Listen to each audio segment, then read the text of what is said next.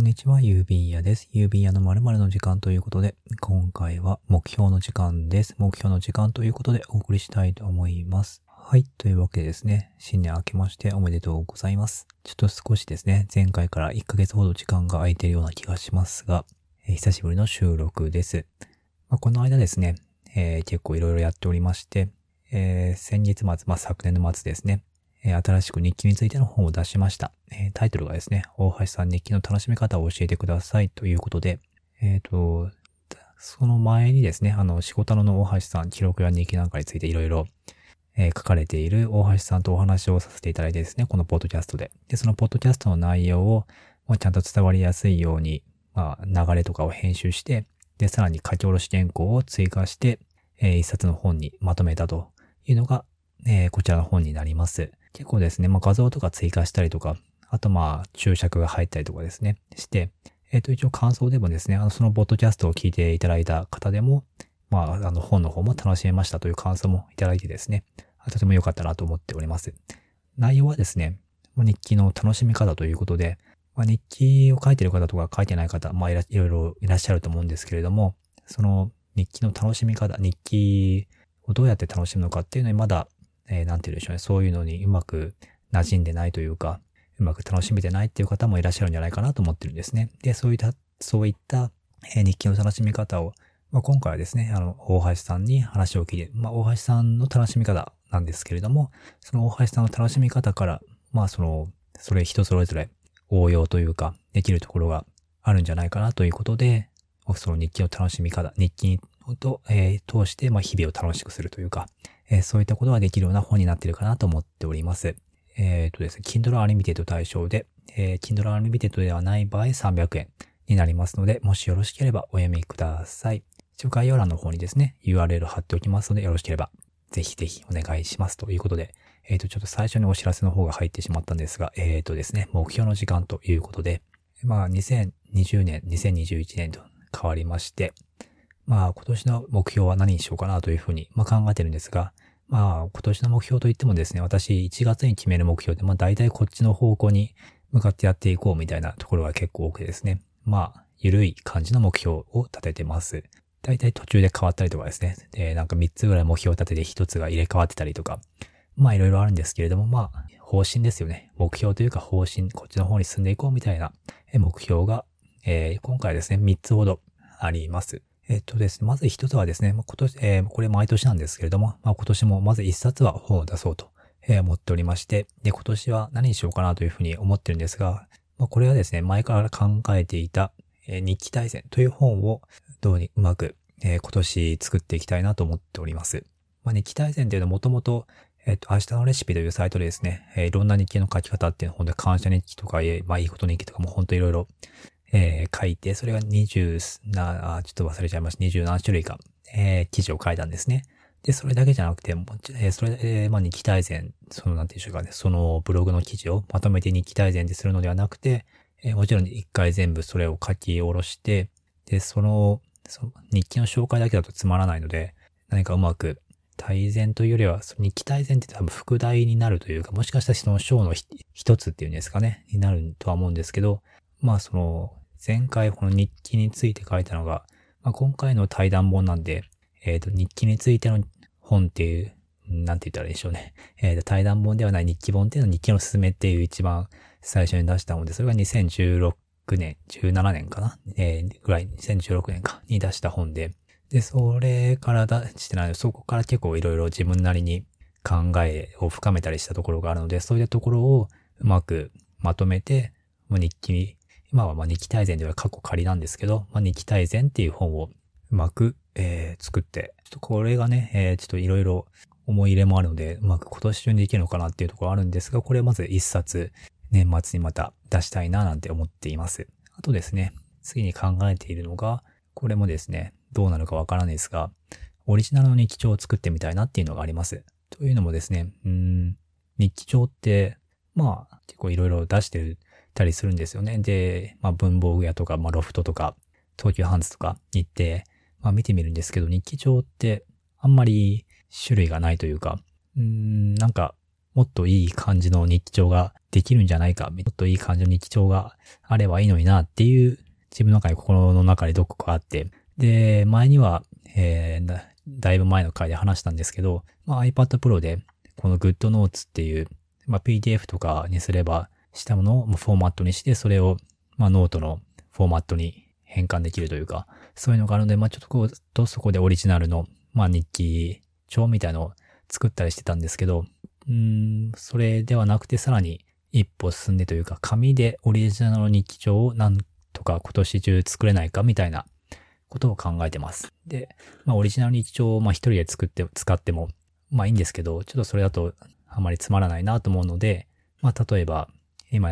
やっている日記同好会っていうサークルがあるんですけど、その日記同好会の参加者の方に例えば、まあ配ってみたりとか、あるいはまあそれ以外の方にちょっとまあ販売できると、なんかちょっと面白いななんて思ってます。こうなんて言うんでしょう、もっと、まあ日記を文章で書くのもいいんですけど、なんかもっと、うーん、できないかなと思うんですけど、ちょっとね、これは私も、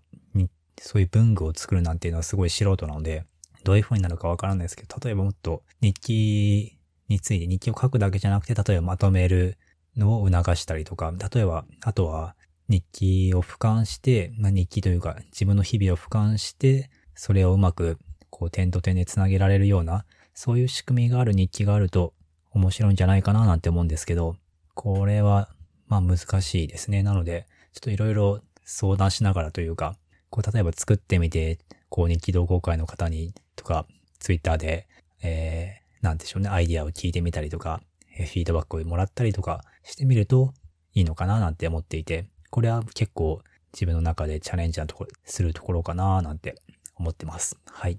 まあ、これもね、緩やかな目標で、途中でね、どうなってるかわかんないんですけど、まあ、これは、だいぶ前から言ってることでもあるので、ちょっと一つ試してみたいなと思っています。で、えー、最後はまあ今年もですね、えー、日記同好会の方を、まあ、しっかりやっていきたいなと思ってます。えー、え、昨年か、昨年の5月ぐらいから、えー、少しずつ始めていって、まあ、一応、えー、一応、1年、1年というか、まあ、12月までしっかり、一応続けることはできたかなと思っています。で、この日記同好会をですね、もうちょっと、こう、しっかりやっていくというか、この日記同好会を、まあ、なんでやってるのかっていうのを自分の中でも、まあ、や、えー、継続していく中で、いろいろ考えたりはしてるんですけど、やっぱり日記を書くというか、まあ、もちろん日記を書くっていうのは、まあ、大事なところというか、まあ、行動として、習慣として、まあ、大事なところかなとは思うんですけど、それがじゃあどこにつながるのかというと、まあ、今結構日々生活していて、まあ、選択肢が多かったりとか、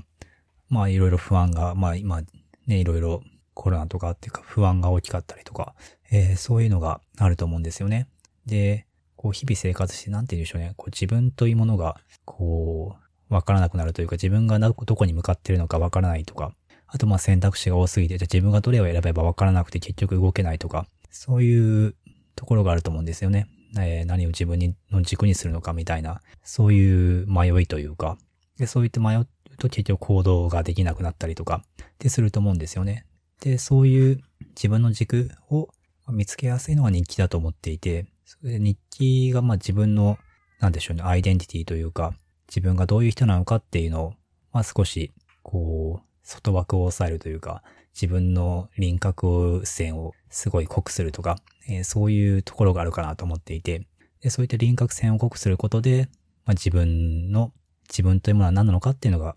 分かりやすくなるというんじゃない、なか分かりやすくなるんじゃないかなっていうふうに思っています。実際に私も結構いろいろ、まあ大学でいろいろ上には上がいるなぁなんて思い知ったりとか、まあ就職活動はボロボロでみたいなところ結構いろいろあったんですよね。で、そうした中でまあ自信を結構喪失したところはあったんですけど、まあその就職して、まあもちろん日記だけじゃないんですけどね、いろいろ友人とか家族とかに恵まれて、それで自信を取り戻していったところはあるんですが、でもその中で一つ日記っていうのも、まあ一つ要素だと思っていて、日記で、日記を書いて、日記を読み返すことで、まあ自分がどういう人なのか、自分がどういうことがしっかり毎日できているのかっていうのが、まあ一つ一つ積み重ねていけたと。まあ一日一日に句読点をしっかり打って、えー、過ごしていけたと。そういうことを通して自分に自信を取り戻すことが、まあ少しできたのかなっていうのは思っていて、で、そういう自信っていうのは、なんでしょうね。例えば成績がいいとか、そういうところじゃなくて、どっちかっていうと自信っていうよりは、まあ自分って結局こういう人だよねっていう、まあ一つの実感というか、納得っていうんですかね。そういうところ、